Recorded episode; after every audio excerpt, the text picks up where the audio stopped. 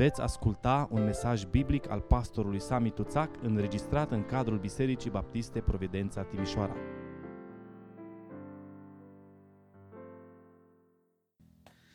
Vă invit să deschideți împreună cu mine Sfânta Scriptură în Cartea Faptele Apostolilor, capitolul 19, și vom citi de la versetul 1 și până la versetul 7, pagina 1080 în Sfânta Scriptură. Faptele Apostolilor, capitolul 19, începând cu versetul 1.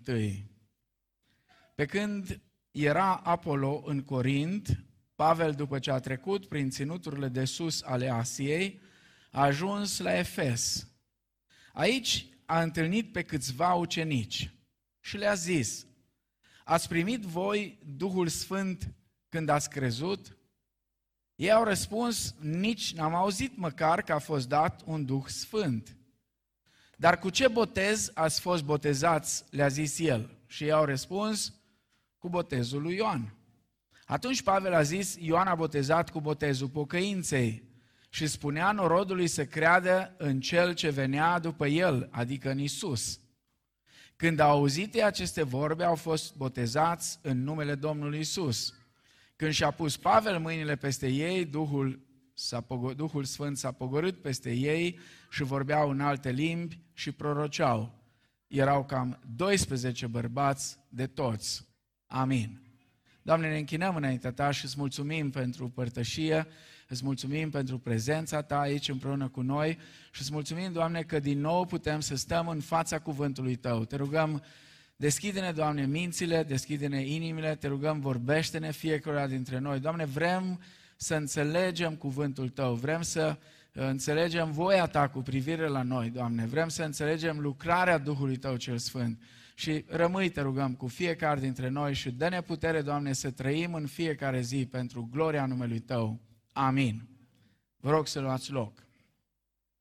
Fiecare generație de creștini s-a aflat și se află în fața unei mari provocări. Și noi, cei de astăzi, și mă refer în special la mișcarea evanghelică, la creștinii evanghelici din România, ne aflăm în fața acestei provocări, mai ales, mai ales că datorită pandemiei, datorită faptului că luni de zile bisericile locale nu s-au putut strânge împreună. Iar tot ceea ce a rămas ca și sursă pentru cei mai mulți de inspirație uh, a fost și încă este pentru mulți internetul și ceea ce se transmite pe internet, um, provocarea este cu atât mai mare. Și anume, la ce provocare mă refer? Ce fel de creștini suntem și mai ales ce fel de creștini vom fi noi și generațiile care vin după noi. Uh, dacă ne uităm la tot spectru um, evanghelic din România de astăzi, uh, trebuie să observăm că există astăzi în bisericile evanghelice o grupare formată din oameni cerebrali, logici, numai rațiune, dar în același timp, o bună parte dintre oamenii aceștia sunt lipsiți de inimă. Oameni care tot timpul sunt cu Biblia la ei, nu că ar fi ceva rău, din potrivă, și sunt preocupați numai uh, de doctrină, de adevăr, de fidelitate față de învățătură. Și deși aceștia cred despre ei că sunt cei mai buni creștini din toată lumea, în realitate în lumina Scripturii sunt doar o umbră a ceea ce înseamnă cu adevărat creștinismul. Undeva la extrema acestei grupări se află un grup destul de numeros de creștini extrem de legaliști, responsabil în mare parte de apatia, de ignoranța, ipocrizia și fariseismul ce caracterizează o bună parte a bisericilor evanghelice din România de astăzi. Există, sigur, o altă grupare formată din oameni emoționali, sentimentali, extrem de inimoși, dar lipsiți de rațiune. Aceștia cred despre ei că sunt creștinii Duhului. Iar pentru ei Biblia este înlocuită cu vise, cu vedenii, cu profeții, cu lucrări. Preocuparea acestora este experiența, emoțiile, simțămintele. Aceștia cred despre ei că au ajuns la o viață spirituală mult mai înaltă decât ceilalți, dar în realitate, în lumina Scripturii, sunt un alt tip de caricatură sau de umbră a ceea ce înseamnă cu adevărat creștinismul.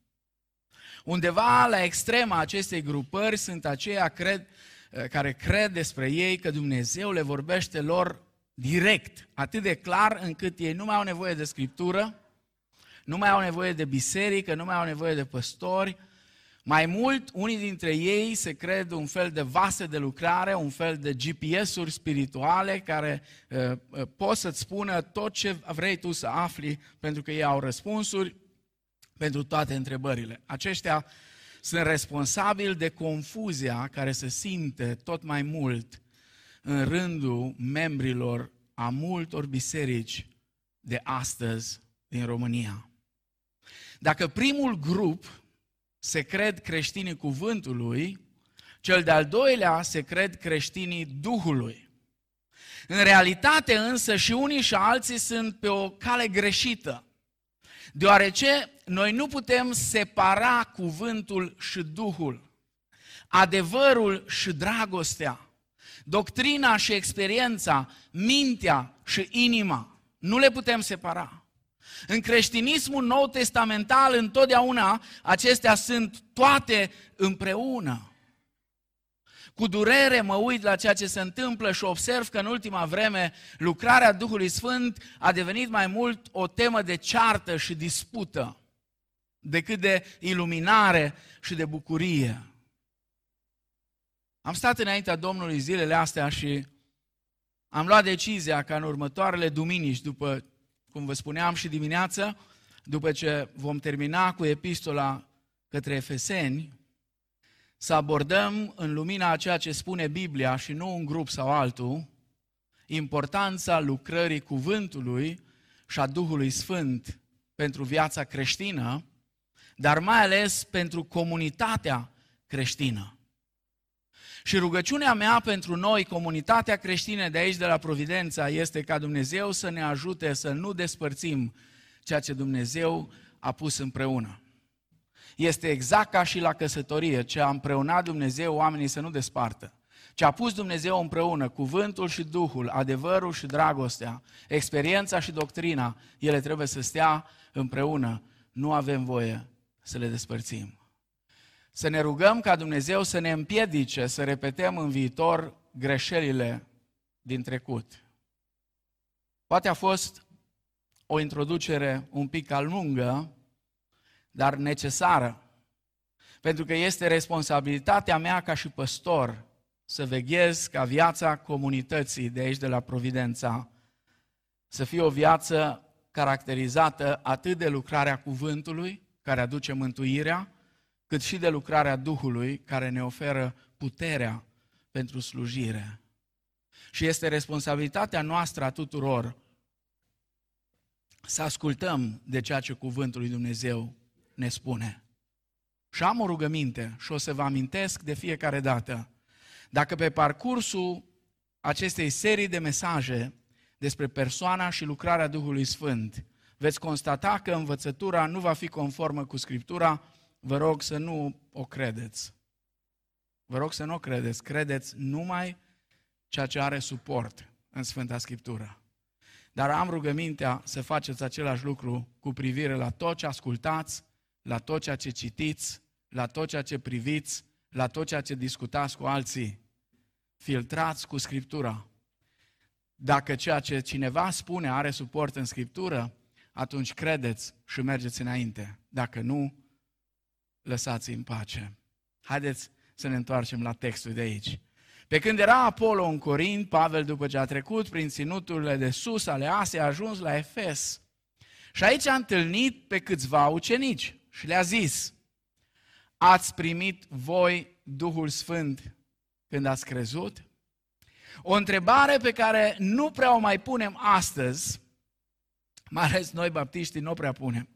Eh, cei care cunoașteți istoricul baptiștilor din România, știți că până la cel de-al doilea război mondial, mișcarea baptistă din România s-a extins cu mare repeziciune.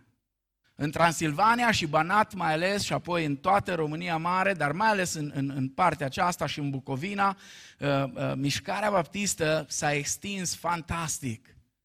Și au fost uh, localități unde uh, Evanghelia a ajuns și mare parte din localitățile acelea s-au întors la Domnul și, uh, într-adevăr, mișcarea uh, baptistă a fost o forță în perioada aceea. După ruptura care a fost provocată de, de, de mișcarea penticostală, baptiștii fie s-au specializat în a argumenta și uh, a contraargumenta cu uh, misionarii uh, penticostali, uh, care veneau și puneau o singură întrebare, uh, și vă spun imediat care era aia, fie pur și simplu au ajuns să ignore, uh, și o să vedem imediat de ce, au ajuns să ignore lucrarea Duhului Sfânt. Veneau acești misionari și întrebau pe membrii din biserică, vorbiți în limbi? Și uh, ei spuneau nu și atunci spuneau, atunci nu aveți Duhul Sfânt uh, și desigur, dacă nu are cineva Duhul lui Hristos, nu este a lui, spune Scriptura. Atunci înseamnă că nu sunteți creștini. Alții au ajuns să nu mai vorbească despre Duhul Sfânt. Și când nu vorbești despre o persoană și vă spuneam și dimineață, Duhul Sfânt este o persoană, nu o forță, nu o influență. Când nu vorbești despre o persoană, o ignori. Și când ignori o persoană, o jignești. Și întrerupi comunicarea și rezultatele se văd. Și cred că trebuie să nu facem în generația noastră greșelile care s-au făcut în trecut Trebuie să ne oprim din păcatul pe care l-au comis, uh, poate inconștient, uh, cei din generațiile trecute și să îndrăznim să afirmăm importanța lucrării Duhului Sfânt. Dar să avem grijă să nu ajungem în cealaltă extremă, ignorând lucrarea cuvântului. Am văzut în ultimii ani, uh, chiar în bisericile baptiste, o aplecare înspre lucrarea Duhului Sfânt și parte din lucrul acesta mi s-a părut bun, dar la un moment dat ceea ce am observat a fost că oamenii aceștia au început să ignore cuvântul. Și pur și simplu au sărit, uh, uh, au încercat să sară pe cal din partea elaltă, dar au sărit tot peste cal. Și lucrul acesta uh, nu este în regulă. Uitați-vă, vă rog, la întrebarea aceasta, întrebarea aceasta uitată de Biserica Contemporană, că ea este o întrebare revelatoare. Zice, ați primit voi Duhul Sfânt când ați crezut? Pentru că, ă, de ce spun că este o întrebare revelatoare? Pentru că întrebarea aceasta are răspunsul în ea însăși. Ați primit voi Duhul Sfânt când ați crezut? Îi întreabă Pavel. Nu îi întreabă, ați primit voi Duhul Sfânt când ați vorbit în limbi sau când ați făcut nu știu ce, când v-ați pocăit? Nu. Ați primit voi Duhul Sfânt când ați crezut? Cum știm că am primit Duhul Sfânt? În momentul nașterii din nou. Scriptura este foarte clară. În momentul nașterii din nou am primit Duhul Sfânt și am fost botezați în Duhul Sfânt. Deschideți, vă rog, Scriptura, Efeseni, capitolul 1, versetul 1, uh, capitolul 1, versetele 13 la 14. Efeseni, capitolul 1, versetele 13 la 14. Și voi, după ce ați auzit cuvântul adevărului, Evanghelia mântuirii voastre, crezut în El și ați fost pecetluiți cu Duhul Sfânt care fusese făgăduit și care este o arvună a moștenirii noastre pentru răscumpărarea celor câștigați de Dumnezeu spre lauda slavei sale. Iar la 1 Corinteni, capitolul 12, cu versetul 13, Apostolul Pavel spune, noi toți în adevăr am fost botezați de un singur Duh ca să alcătuim un singur trup, fie iudei, fie greci, fie robi, fie slobozi, și toți am fost adăpați dintr-un singur Duh. Să nu zici cumva, eu nu am vorbit în limbi și nu am Duhul Sfânt, pentru că Apostolul Pavel spune foarte clar în 1 Corinteni 12 cu 30 că nu toți vorbesc în limbi, dar toți au fost botezați în Duhul Sfânt, spune în același capitol, în versetul 13. În Faptele Apostolilor, capitolul 2, uh, ne-am uitat dimineață, avem experiența aceasta extraordinară a venirii Duhului Sfânt, a pogorârii Duhului Sfânt. Dar după aceea, dacă o să vă uitați în tot Noul Testament, după faptele 2, în tot Noul Testament, nu veți găsi pe nimeni cerând Duhul Sfânt. Nu veți găsi pe nimeni, nu veți găsi nici un text, nu veți găsi uh, nici o, o situație în care creștinii să se adună împreună să stăruiască după Duhul Sfânt. Cu ani de zile în urmă, când aveam împreună cu Societatea Misionară Română conferințele pentru tineret, unul din vorbitorii care era cu noi și a fost cu noi multă vreme era președintele unei comunități regionale penticostale, un păstor extraordinar, un, un, un predicator bun. Și am stat de vorbă cu el, l-am invitat uh, la o masă să mergem doar noi doi și am povestit mai mult timp.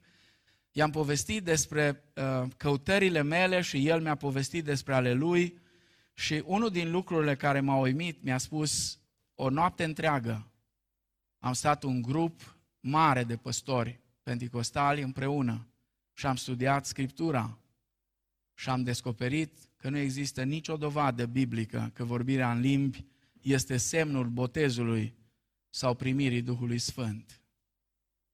Nu vreau să intru în detalii sau în comentarii, dar trebuie să fim atenți la lucrurile acestea, că altfel, dacă nu le înțelegem bine, ajungem să nu realizăm ce s-a întâmplat sau ce se întâmplă cu noi.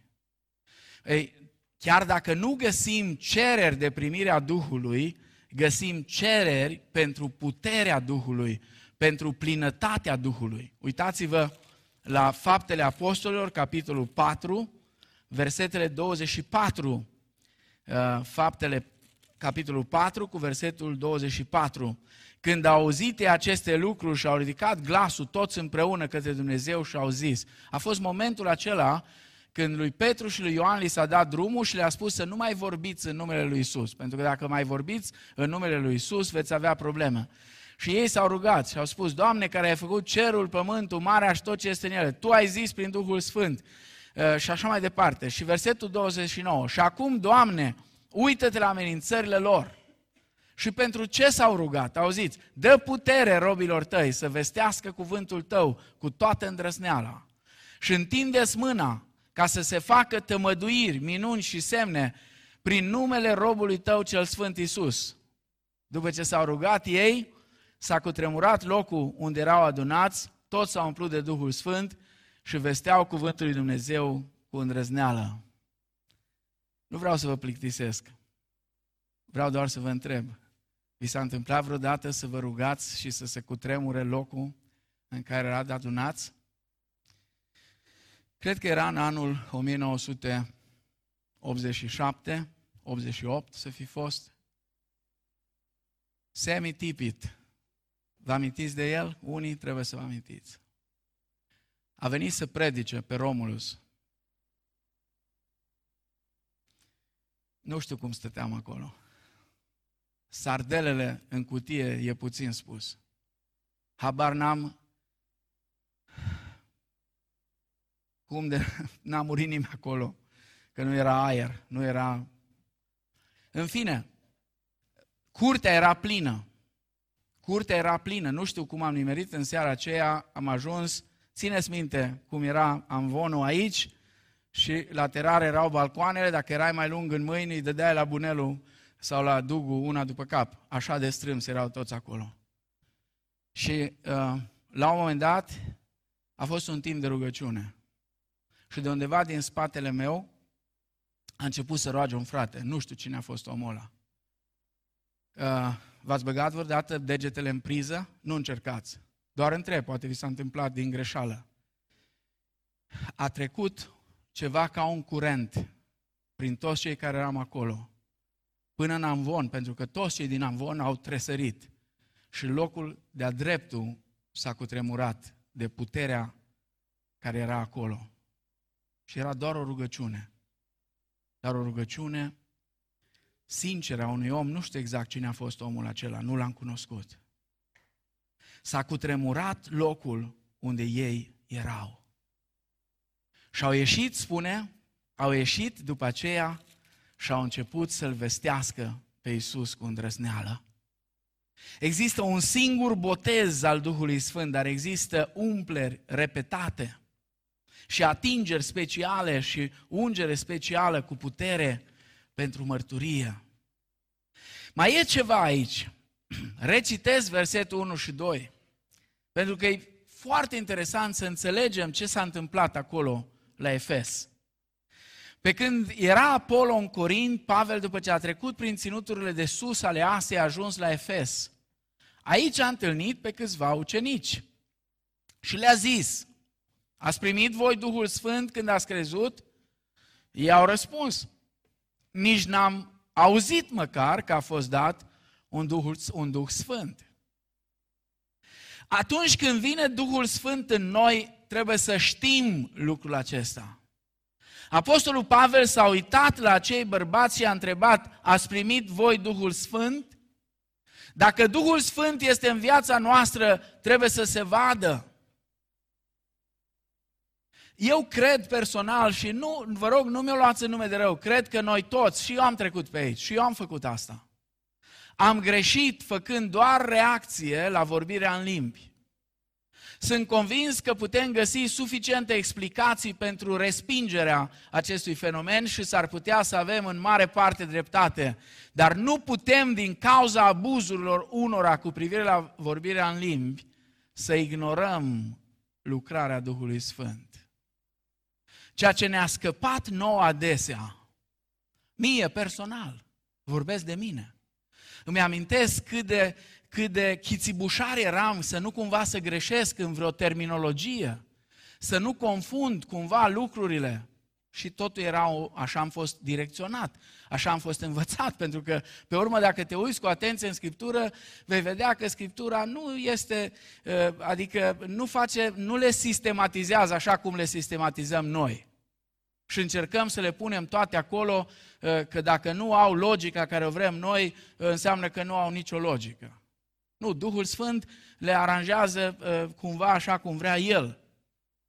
Când Duhul Sfânt vine în viața cuiva care crede în Hristos, El vine să lucreze. Asta nouă ne-a scăpat. Duhul Sfânt nu vine să hiberneze, vine să lucreze. Să lucreze în noi, să lucreze prin noi și să lucreze cu noi. Ioan 14, Ioan 16, două capitole în care Domnul Isus vorbește mult, mult, mult despre Duhul Sfânt și uh, accentuează adevărurile acestea. Că Duhul adevărului, mângâietorul, paracletul, apărătorul care va veni, El va lucra în noi, va lucra prin noi, va lucra cu noi. Știți, noi cunoaștem teoretic toate lucrurile acestea, dar aceste lucruri pe care noi le credem trebuie să le experimentăm zilnic, pentru că numai atunci au valoare cu adevărat. Ați primit voi Duhul Sfânt când ați crezut? Îi întreabă Pavel. Trebuie să cunoaștem adevărurile Scripturii despre Duhul Sfânt, dar să nu uităm Spuneam și dimineață lucrul acesta, Duhul Sfânt nu este numai o doctrină din teologie sistematică. Duhul Sfânt nu este numai un punct din mărturisirea de credință. Duhul Sfânt este o persoană care poate fi experimentată. Pavel s-a uitat la acești ucenici și a înțeles că ceva nu era în regulă cu ei. Acum, vă rog să fiți atenți, e foarte adevărat, Faptele Apostolilor este o carte istorică o carte de tranziție, nu e o carte de doctrine, e o carte istorică. Multe experiențe nu se repetă la fel. Uitați-vă la cele patru experiențe care le avem descrise. Uh, Rusaliile, fapte 2, Casa lui Corneliu, fapte 10, uh, uh, Samaria, faptele 8 și apoi aici. Sunt foarte multe lucruri asemănătoare și foarte multe lucruri care sunt diferite. Dar există un principiu care îl veți găsi în toate. Atunci când ai primit Duhul Sfânt, vei ști.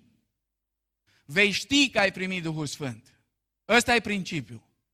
Vei ști, dar nu numai tu vei ști.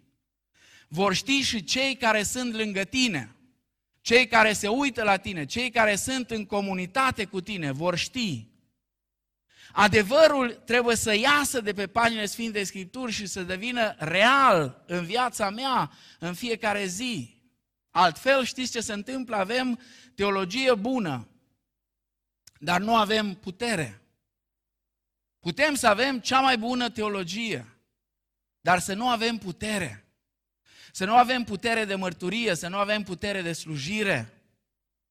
Este foarte trist că astăzi maturitatea este măsurată fie după cunoștințele biblice, cu cât cunoaștem mai mult, cu atât unii au impresia că sunt mai maturi și ajungem, cum vă spuneam și dimineața, la păcatul fariseilor. Cunoaștem cuvântul lui Dumnezeu, dar nu-L cunoaștem pe Dumnezeu cuvântului.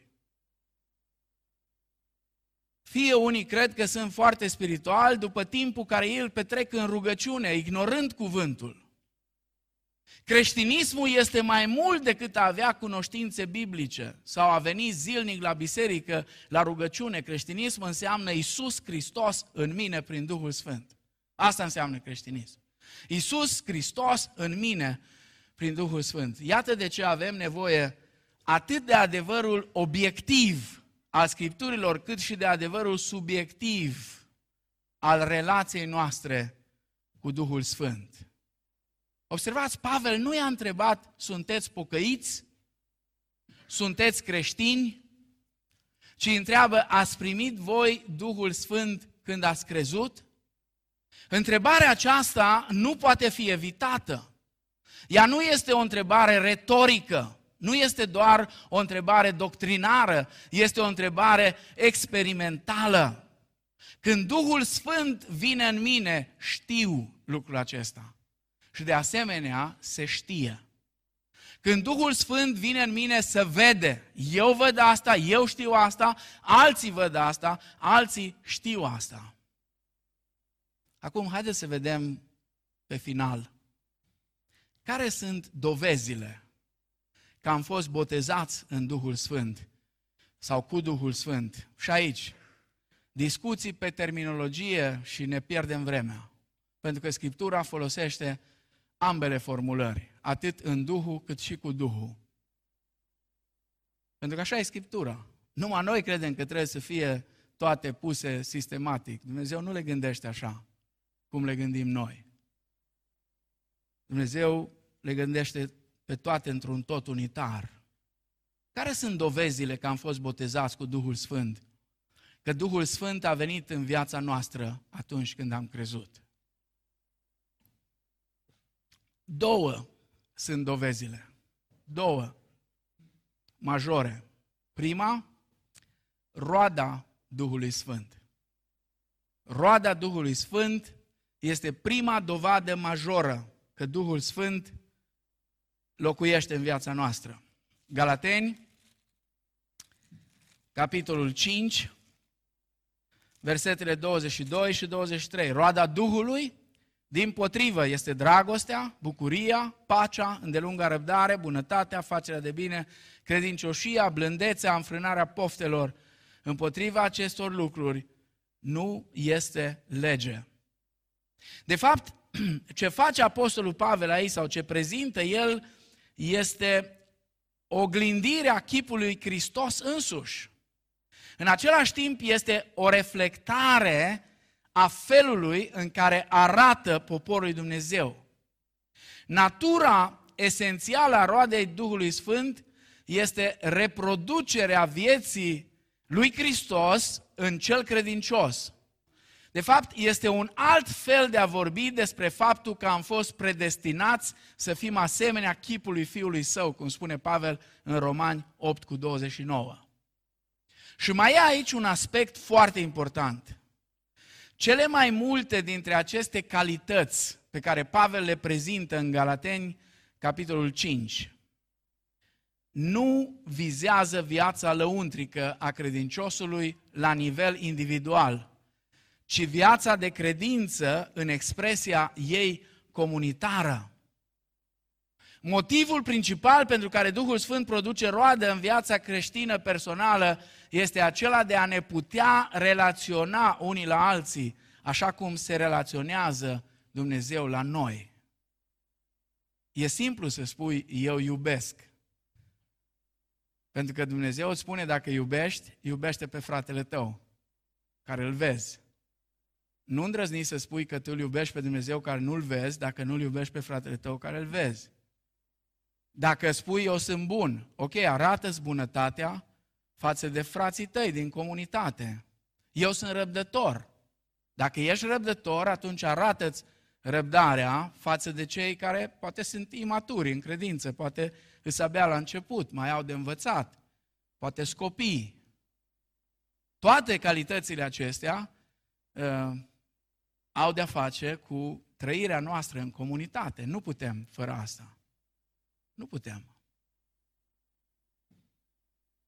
Prima dovadă, roada Duhului. A doua dovadă, darurile Duhului Sfânt. Darurile Duhului Sfânt sunt a doua dovadă că Duhul Sfânt locuiește în noi. Sunt pasaje întregi din Scriptură care vorbesc despre darurile Duhului Sfânt. 1 Corinteni 12 și 14, ambele capitole, Romani, capitolul 12, Efeseni, capitolul 4, și aici, colo mai sunt și alte pasaje, dar astea sunt pasajele majore. Când vine vorba despre darurile Duhului Sfânt, sunt unii care spun că ei nu au niciun dar. Dați-mi voie să vă spun la modul foarte serios, dacă nu ai niciun dar, nu ești creștin. Dacă nu ai niciun dar, tu nu ești creștin. Știu că în mintea unora este întrebarea foarte bună, dacă ați spus-o, cum pot să-mi descoper darurile spirituale? Da, e o provocare la care trebuie să lucrăm ca și comunitate. Să ajutăm comunitatea de credincioși să-și descopere darurile spirituale. Joia trecută am petrecut un timp extraordinar vorbind despre lucrarea Duhului Sfânt împreună cu cei de la Biserica Arca din Constanța și după terminarea mesajului, deși trebuia să încheiem slujba la ora 8, am terminat la 9, fără câteva minute, pentru că au fost foarte multe întrebări. Și una din întrebări a fost tocmai întrebarea aceasta, cum putem să ne descoperim darurile? Sunt uh, mai multe modalități, dar nu am timp acum să dezvolt, doar atât. Roagă-te ca Dumnezeu să-ți arate ce te-a chemat să faci, uită-te la tine ce îți place să faci și unde simți că te duce uh, uh, Dumnezeu să faci și ai, uh, faci o lucrare bună, întreabă pe alții din comunitate, mai ales creștini maturi, măi, uh, uite, parcă așa mi se pare mie, nu știu sigur, mă rog, că parcă Domnul mă cheamă aici. Tu ce zici? Consultă biserica, consultă comunitatea, mai ales pe cei care sunt uh, în poziții de conducere care pot să te ajute în direcția asta. Dar nu spune că n-ai niciun dar. Dacă n-ai niciun dar, atunci nu ești creștin. Apoi sunt unii care spun că unele daruri, unele daruri așa numitele uneori daruri miraculoase, li se spune, au încetat. Eu personal nu cred asta. Nu intru în detalii, sunt unii care spun, a, unele daruri au încetat. Nu cred asta. Sunt alții care spun că toate darurile se manifestă la fel și astăzi. Nu cred nici asta. Nu cred. Nu cred așa. Alții spun că un anume dar este cel mai extraordinar. Și anume vorbirea în limbi, desigur. Și nu cred nici asta. Nu cred. Nu pentru că nu vreau eu să cred, ci pentru că nu găsesc în Scriptură. Da, poți să îmi demonstrez că toată lumea poate să facă tot felul de scheme, să îmi demonstrez cum au încetat anumite daruri. Sau cum n-a încetat niciunul. Sau cum ăla e, dar când pui toată Scriptura nu numai ce îți place ție, nu iei numai versetele care îți plac, ci trebuie să le iei pe toate. Vei constata că lucrurile sunt mai complexe. Și apoi întrebarea uh, este totuși ce credem. Sunt câteva principii despre daruri la care va juga să meditați, pentru că au mult de a face cu dezvoltarea noastră ca și comunitate creștină în viitor. Primul, darurile spirituale sunt diferite de talentele naturale. Dar s-ar putea ca unele daruri spirituale să se plieze foarte bine pe talentele noastre naturale. Dar unele nu. Ele sunt carismata, adică daruri ale harului. Dumnezeu le dă fiindcă așa vrea El. Nu m-ați cunoscut când eu eram adolescent și vreau să spun ceva să fie o încurajare pentru mulți din tineri, din adolescenți. Am fost un băiat timid. Am fost un băiat uh, mai mult introvertit decât extrovertit. Niciodată nu am crezut că voi putea să vorbesc în fața unor oameni. Știți unde am descoperit că Dumnezeu mi-a dat darul ăsta de a vorbi, de a predica? În armată. Nu la biserică, în armată. În armată, la un moment dat, a fost o sărbătoare, cred că era 23 august sau nu știu ce era. Și pentru că toți se codeau, noi am făcut, eu am făcut armata la canalul, poarta albă mii de Năvodari, și mă aflam între cei mai cu multă școală pe acolo, că nu mulți aveau, uh, așa erau duși acolo. Am fost dus acolo pentru că eram baptist, pentru că am scris uh, pe fișa aia că eu și familia mea suntem baptiști. N-am fost singur, am fost mai mulți credincioși acolo. Dumnezeu ne-a purtat de grijă, a fost superb, a fost exact cum a fost cântarea când am plecat la armată, nu te îngrijora, nu te teme că ești singur. Dar în fine, ăia care au organizat marea întrunire, unde erau sute de soldați acolo, au găsit cu cale că eu trebuie să țin un discurs. Și am crezut că mor, dar în armată nu aveai voie să spui decât servesc patria. Nu puteai să spui că nu poți să faci asta sau că nu vrei. Și mi-am pregătit un discurs. Și când am început să vorbesc, nu mă recunoșteam eu, eu sunt ăla. Și a venit la mine unul care era ceva șef pe acolo cu propaganda lui ăștia și a zis, bă băiatule, tu ai talent. și am început să mă gândesc la asta. Și imediat după ce m-am întors din armată, am început să predic. Și am prins curaj. Darurile spirituale sunt diferite de talentele naturale. Al doilea principiu, darurile ne sunt date de către Duhul Sfânt în mod suveran. 1 Corinteni 12 cu 11.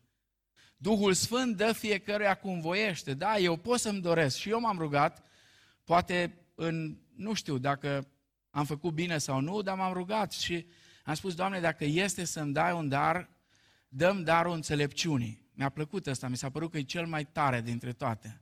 Cuiva este dat să vorbească despre înțelepciune.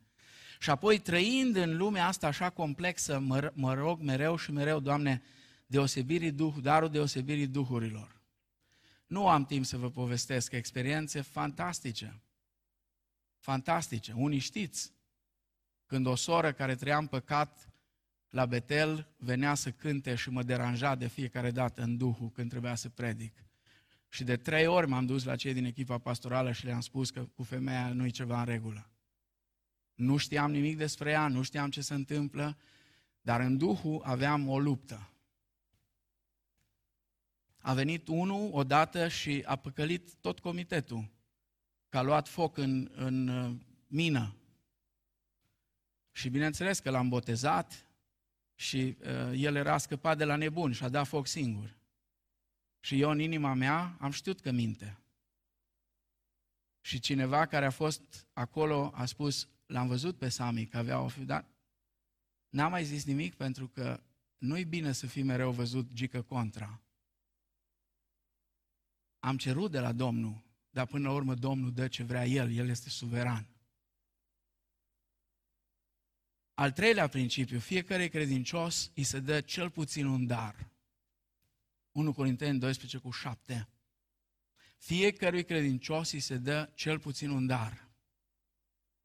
nu sta liniștit dacă darul care Dumnezeu ți l-a dat nu l-ai descoperit, cere înțelepciune, cere sfat și caută să-ți descoperi darul.